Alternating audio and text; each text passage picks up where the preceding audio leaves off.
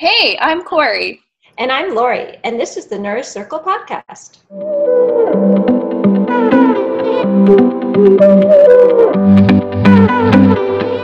Join the band as we gather in our Nourish Circle and talk all things weight inclusive, HAES, non diet, and whatever else is nourishing us. Julie Sweeney is a client centered, solution focused counselor who specializes in supporting women find freedom for themselves. Julie offers openness, honesty, and a willingness to be part of your journey in a way best suited to your needs.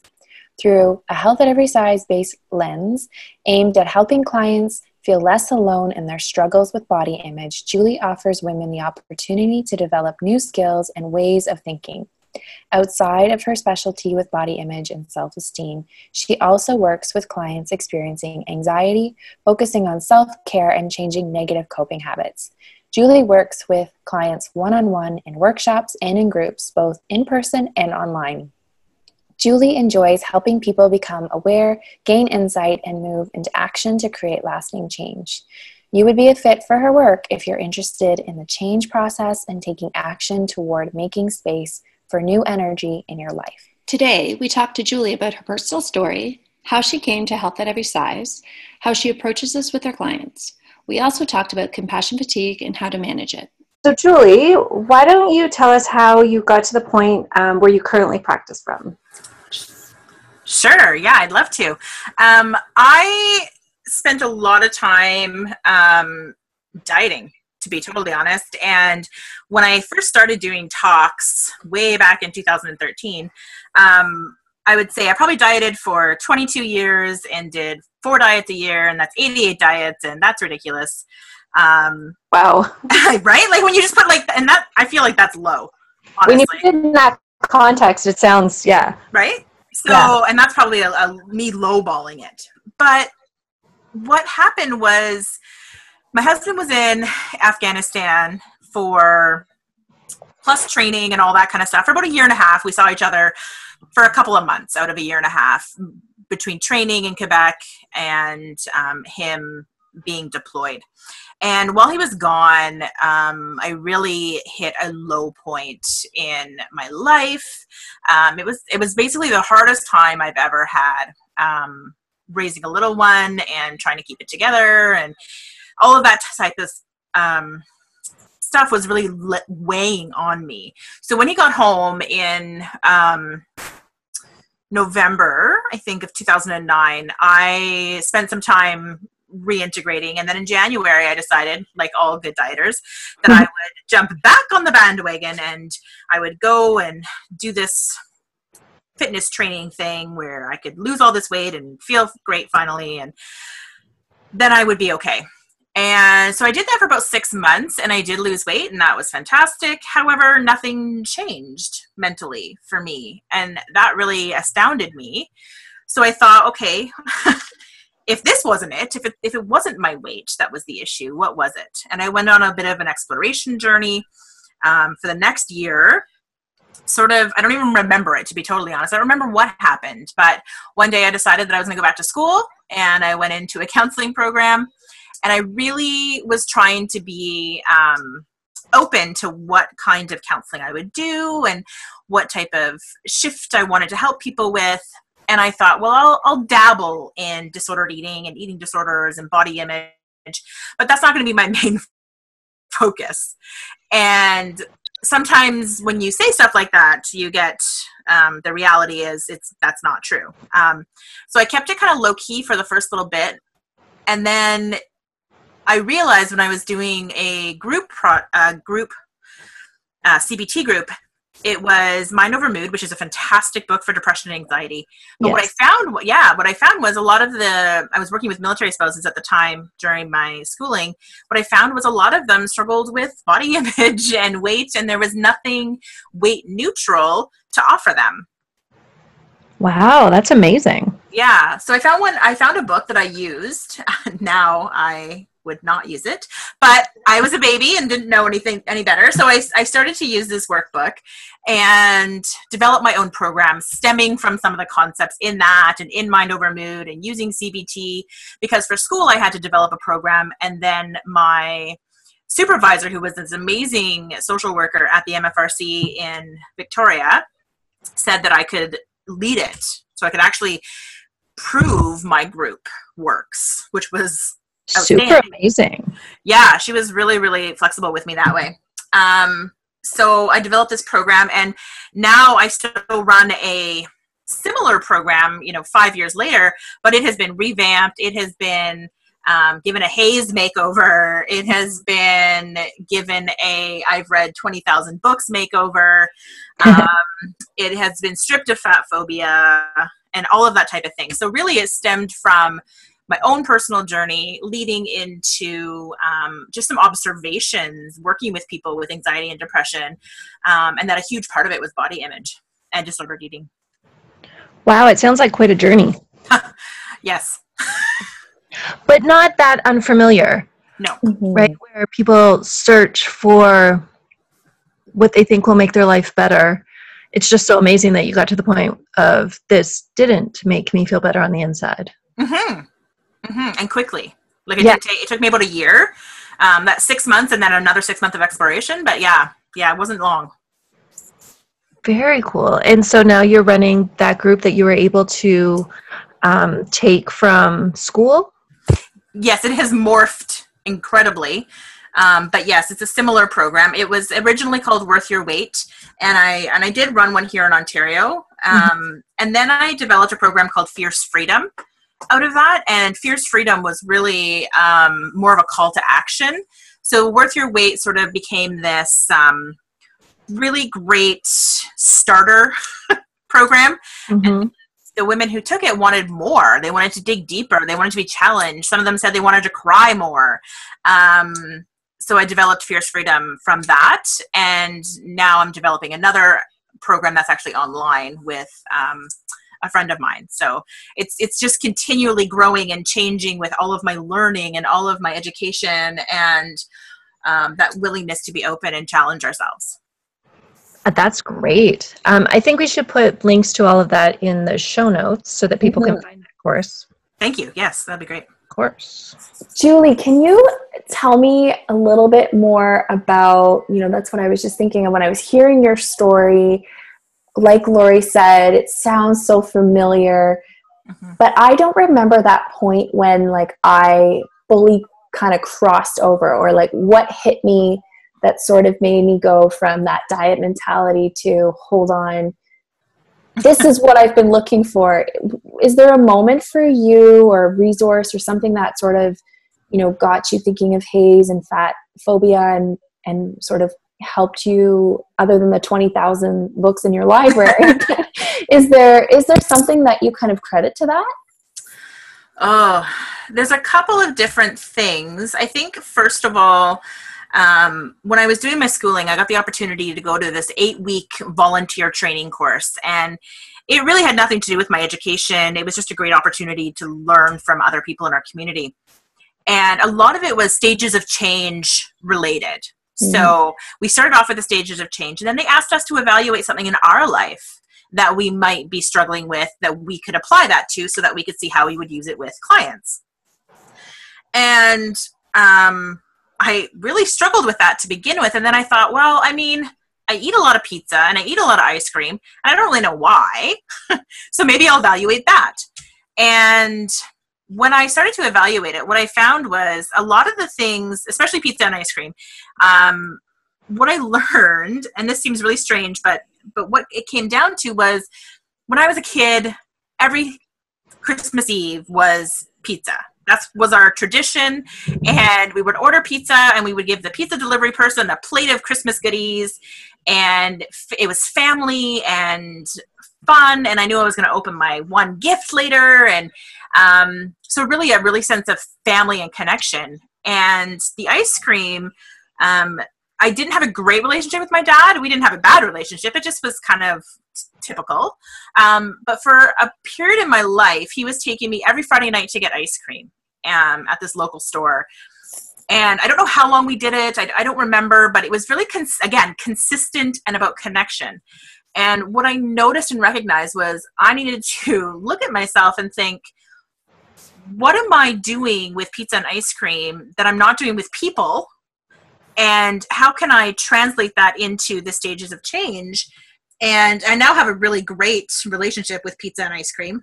Um, but that's because I found ways to not use food in place of people and connection. Mm-hmm. So that was the beginning of that. And I think from there, um, I think I read uh, the Health at Every Size book, the first one with Linda Bacon. Right. Yeah, that was one of mine too. Yeah. Yeah. I think that was kind of my first foray into this and like, oh, that's how this might fit onto all of this hard work I've done and you know, this sort of why I was doing this with food and, and where does this stem from. So mm-hmm. I think mm-hmm. that would be my biggest resource and that was kind of my my biggest sort of time frame of me evaluating what I was doing and why. I think that's so beautiful the way you drew the connection mm. between family and and the food. It's a big one. And I work with clients on that too. And it doesn't matter. I had a great childhood from all intents and purposes. Like it, it was a beautiful childhood. But I obviously had a disconnect that I was trying to fill. So, regardless of, you don't have to have a traumatic history to mm-hmm. feel disconnected, right? Mm-hmm. That is such a, I mean, having worked in the spectrum of disordered eating, eating disorders, that often there's this kind of conception that you have to have something traumatic in your life in order mm-hmm. to point the finger at and say that's why i'm so messed up yeah and you know that that guilt in itself that can hang over people's head for their their parents that they thought you know did a great job and yet they mm-hmm. blame them for everything um, to be able to to still come out of something like that and just to say yeah I, I did have a great childhood or an okay childhood or whatever um, but these are the things that I didn't quite figure out once you transfer from that child to the adult. How do I do this for myself? 100%. I love that. That was such a great example. So, on that note, in terms of working with your clients, how how do you get there with them to sort of yeah, at least get them aware of of what is behind that weight, kind of that cascade that you had gone through personally. What's the magic that you do with your clients? Is it um, like a process that you you go through, or does it look different for most of your clients? Can you give us kind of an idea of what that might look like? Yeah, I'm super client centered, so it looks different for everyone uh, because everyone comes with their own story. And if I had some cookie cutter type system, um, I don't think I would really be able to work the best with mm-hmm. my clients. Mm-hmm. So um, I have an intake. I call it intake and empathy. I have intake and I can empathize. So when I'm asking the questions, I'm hearing what's between the lines. I'm maybe writing notes that they're not saying, but I can see might be some questions I want to ask. Um, and I ask different questions of every one of my clients based on the answers to their intake and based on, you know, why someone thinks they're in counseling might not be why they're really there, um, which I find really interesting. But I think the biggest thing is I ask every single one of my clients after session one to do homework that's related to stress and burnout and self care and gratitude. And I see where they struggle and I and I feed that information into sort of my empathy database and figure out where that might be stemming from. What does this look like? How does this feel to them? And what are they doing for themselves? Usually they're not doing enough to take care of themselves. And if you're not taking care of yourself, your body doesn't believe that you love it. And if your body doesn't believe you love it, then it's going to scream at you that you're not good enough, you're not worthy. So it's this sort of cycle of building themselves up into this beautiful self-care platform that they can then let their brain know that they're taking care of it and their body and then they start to believe that they're worthy of it so then they want to do more self-care. So it's kind of a um, a circle i guess of mm-hmm. all of that. Can you talk more about um, you know this is a conversation you and i have had personally as well about the not doing. Is just as important as the doing of your homework because I think, you know, working with a lot of dietitians, especially, they kind of get stuck there. Yeah. On how to deal with that. So they might call it resistance, a resistant client. Is that what they call it with dietitians? Resistance and adherence is becoming the new ah, Yes. buzzword. Okay. I don't believe in it. I, I believe my clients and as well as your clients would deserve complete autonomy. So at Mm. session one, when I give them the homework, I also say, if you do nothing, you still come back because doing nothing says a lot to me as well. And maybe they don't have the emotional, mental, or physical support they need to do it outside of session.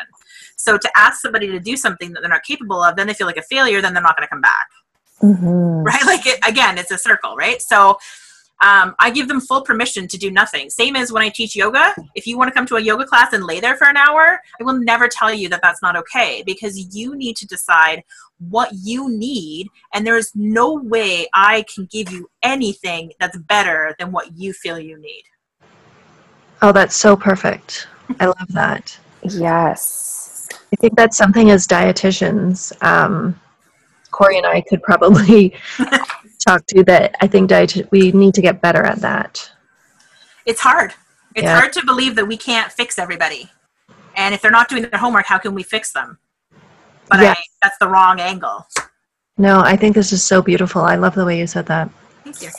I love Um, that too. And I think, um, oh no, I will be quiet, Lori. Um, but um, what comes to mind for me is that, and maybe this is true in your profession, Julie, so tell us if it is, but in the profession of nutrition, it's this whole thing about, well, I'm the, the nutrition expert. Mm. yes. So I'm, and uh, if you're paying me in private practice, it's even worse because now you're you're paying me to be your expert. Yeah. And I should give you something for you to do and and fix it right away. I think that's a lot. Yeah. Yeah, and you probably get just tell me what to eat and I'll do that. Yes. Mhm. Right? Yeah. So for me, I had one amazing client, and I've never heard this in all the years, and she's just a new client in the last couple of months. And she said to me, when I gave her the homework, I say two minutes of self care four times a day. It's eight minutes, not even at the same time. It's a very simple, simple formula. and so she came back. She hadn't done anything, and she said, "It's not enough." I said, "No, it's not. But you have to start somewhere, Mhm. right?" So I give them tools and I give all my clients tools and then they have to decide what to do with it. So even though they're paying us as experts, we Yeah. not in their life. We're not in their daily living. We're not in their job. We're not in their relationships. We are just one part of someone who can give them tools and we have to be focused on giving them tools that they will use. So I use the word willing because I can want to go work out at 5 a.m because I think morning workouts are great, but I'm not willing to give up my sleep to do that. so I can want all I want, or I can want to teach 10 yoga classes a week, but I can't do that because I'm not willing to spend that time or that body um, energy to do that, right? So Mhm. I really have this discussion with clients. It's right on the paperwork, you know? It's not about want, it's about willing. What are you willing to do? And I think that gives it back to them. And is that something people know? Because I think, you know, even personally, you know, understanding for me what the difference between Mhm. the want and the willing, sometimes I get confused of like, yeah, no, who's people don't know. People don't know that. Okay, good. Even even I sometimes. I mean, now I'm probably better at it, but sometimes I'm like, now, what is this choice based on? Right. Um, which probably you know means I don't do a lot. I say no a lot because I'm. I might want to do it, but am I really willing to? You know, say it's to go out with like a, a big event. I don't like crowds. Um, do I want to put on a full face of makeup so I feel my best? Do I want to put on nylons? I mean, whatever it is, right? Like, what am I Mhm. willing to do? Sometimes I'm willing to do that, and sometimes I'm not, even if I want to be around people. So again, it's it's not like one time you decide that you willing or want. It's every single decision we make that feels integral to us. We have to decide on that. Ah, I love that. I think I- that's so great because it's so constant and variable and ever changing. Yes. and it's so perfect for my life right now. Good. I feel like, oh, I'm, I'm just sucking all this in right now. It's very rare for me to be this quiet. I'm like, for a good reason. I, I'm writing notes. Yay! Um, so I guess since I'm writing notes about all this, um, let's talk a little bit about compassion fatigue, Mm. um, what it is, and how can we deal with it when we are working in this profession? Because I think we can all agree that when we are working in a HAES non-diet um, universe, um, it, it's pretty. It can get pretty heavy and stressful, and that we don't have that much support um, from other practitioners. So, just would like to know kind of your thoughts and what can we do with it. Sure. Well, let me just give you a couple definitions if that's okay first. Um, so, compassion fatigue refers to the profound emotional and physical erosion that takes place when helpers are unable to refuel and regenerate. But there's also the term burnout, which describes physical and emotional exhaustion that workers can experience when they have low job satisfaction and feel powerless and overwhelmed at work. So, they are different. Okay. Um, and then there's vicarious trauma, which of course um, can occur with helping professionals when you work with clients who've experienced trauma. Mm. And that and those are those are things that alter our fundamental beliefs about the world. So it, really it starts off with evaluating am I experiencing compassion fatigue, vicarious trauma or burnout because you know, they're all different. right. But it doesn't really matter if you get it wrong because the answer is self care. the 100% answer to all of that is um, self care. And there's this really amazing quote by Dr. Sara Gottfried, and it says, We need to replace your vicious stress cycle with a vicious cycle of self care. Ooh, That's amazing. It's good stuff, right? love it. Love that so much. Can you say that one more time? Because I think that's such a good quote for people. Yeah, for sure. We need to replace your vicious stress cycle with a vicious cycle of self care. And that's Dr. Oh. Sara Gottfried, Oh, that's just perfection. right? It's profound. It is. It it makes me sit here and go, I, I need to work at that. We all do.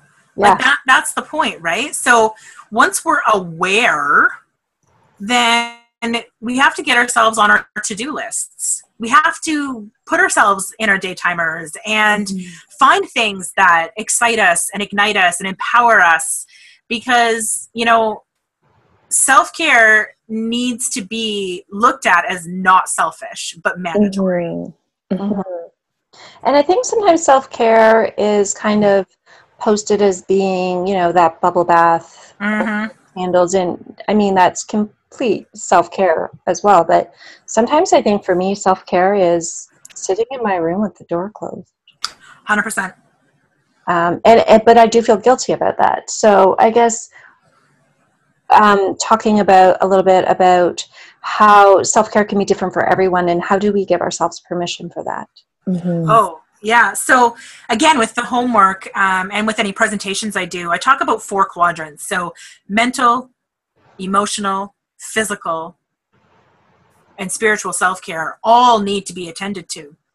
Um, and when we're doing that consistently, there is no guilt because we feel better. Hmm Oftentimes, we feel guilt or shame.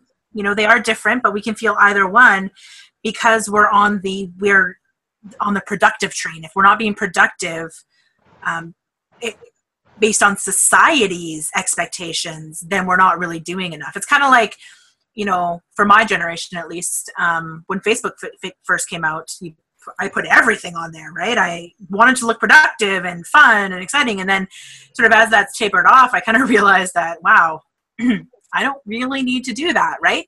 It Yeah. still happened if I didn't take a picture of it. Yeah. Like, really. right? Like, but it was so new and so exciting. Yeah. Um, but yeah, self care can look different to everyone, such as, you know, um, unplugging from technology for an hour or more, editing your social media to reflect the positive things in life and the things that you want to see. um, journaling. And people hate when I suggest that, but it's so reflective and a great way to look back and see what's going on.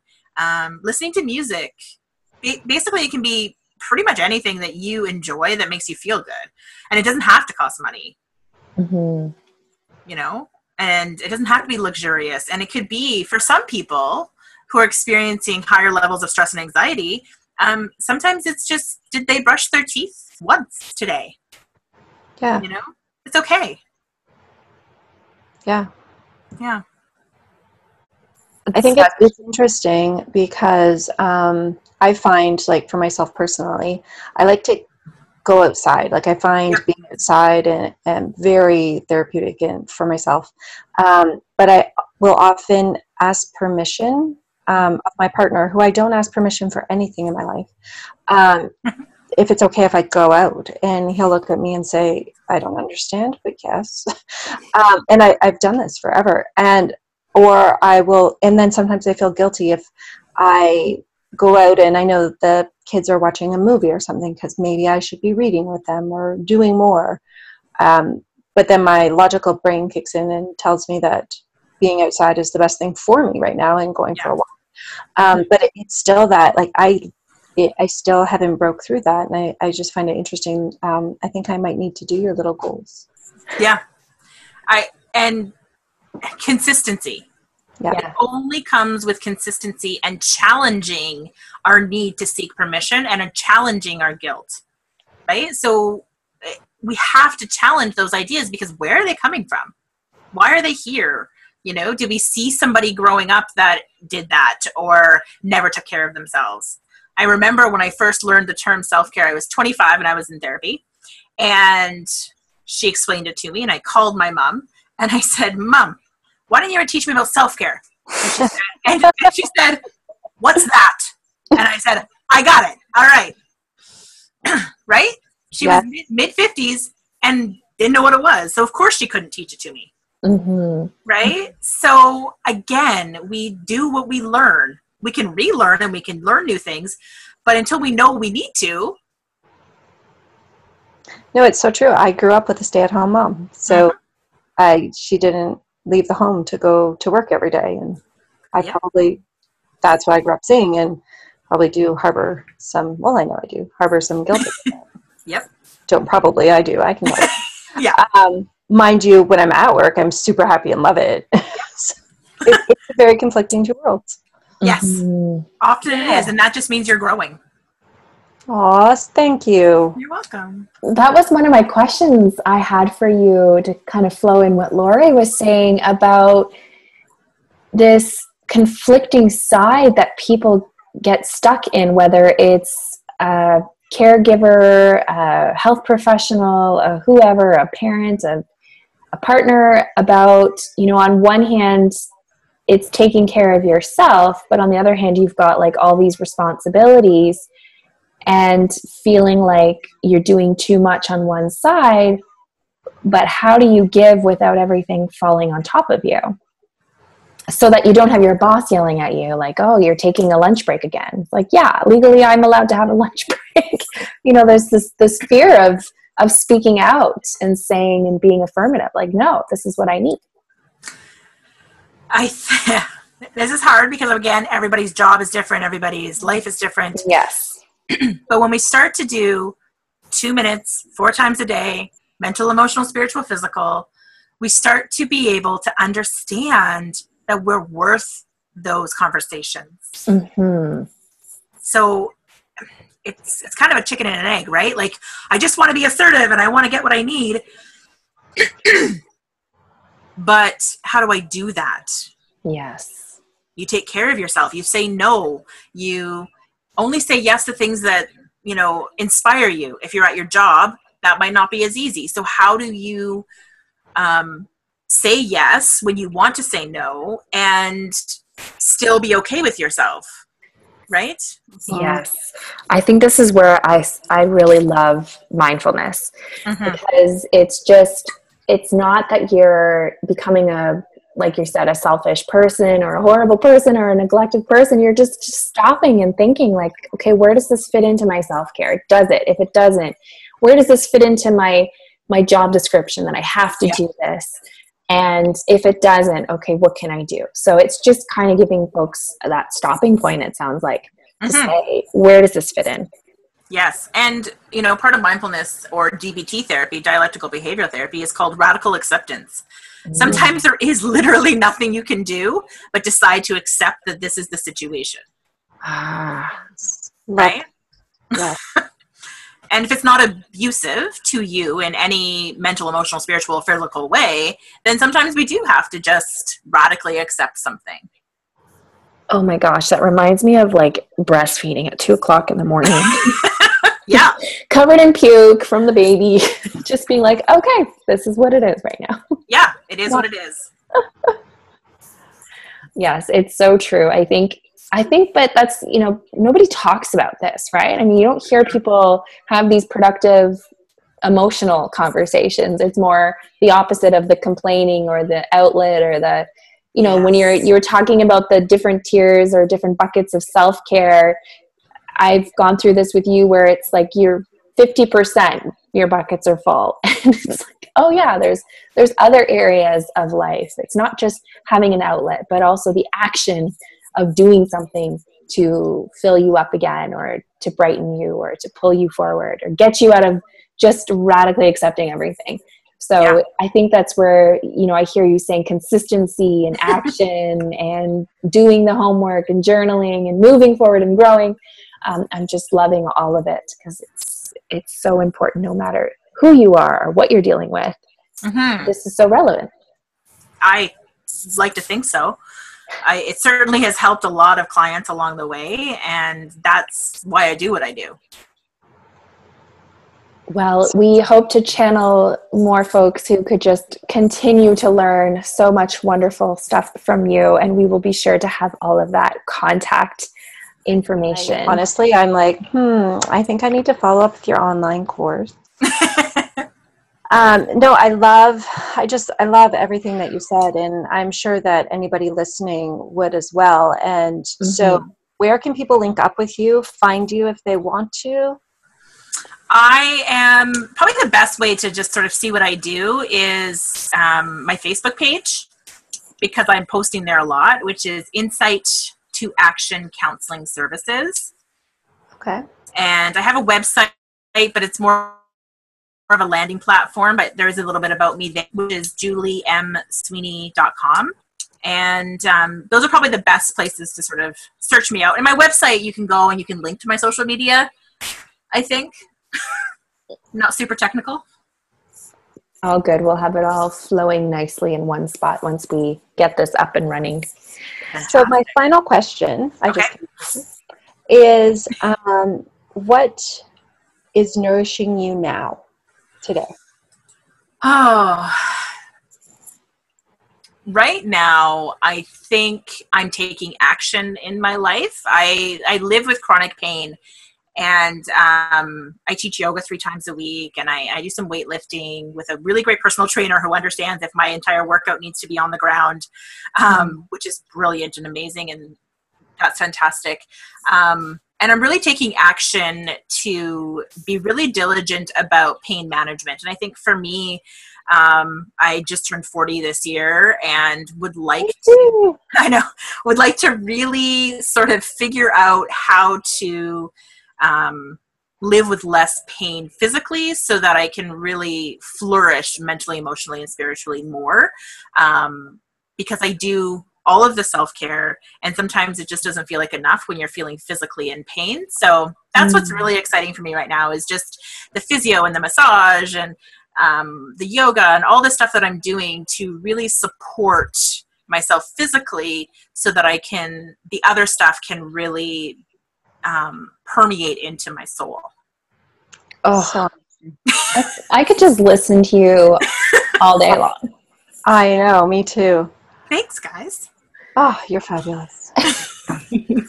always love talking to you, Julie. It's always a pleasure. Thank you so much for being here with us. And Thank you so much, Julie. You're and so welcome. sharing- Yay.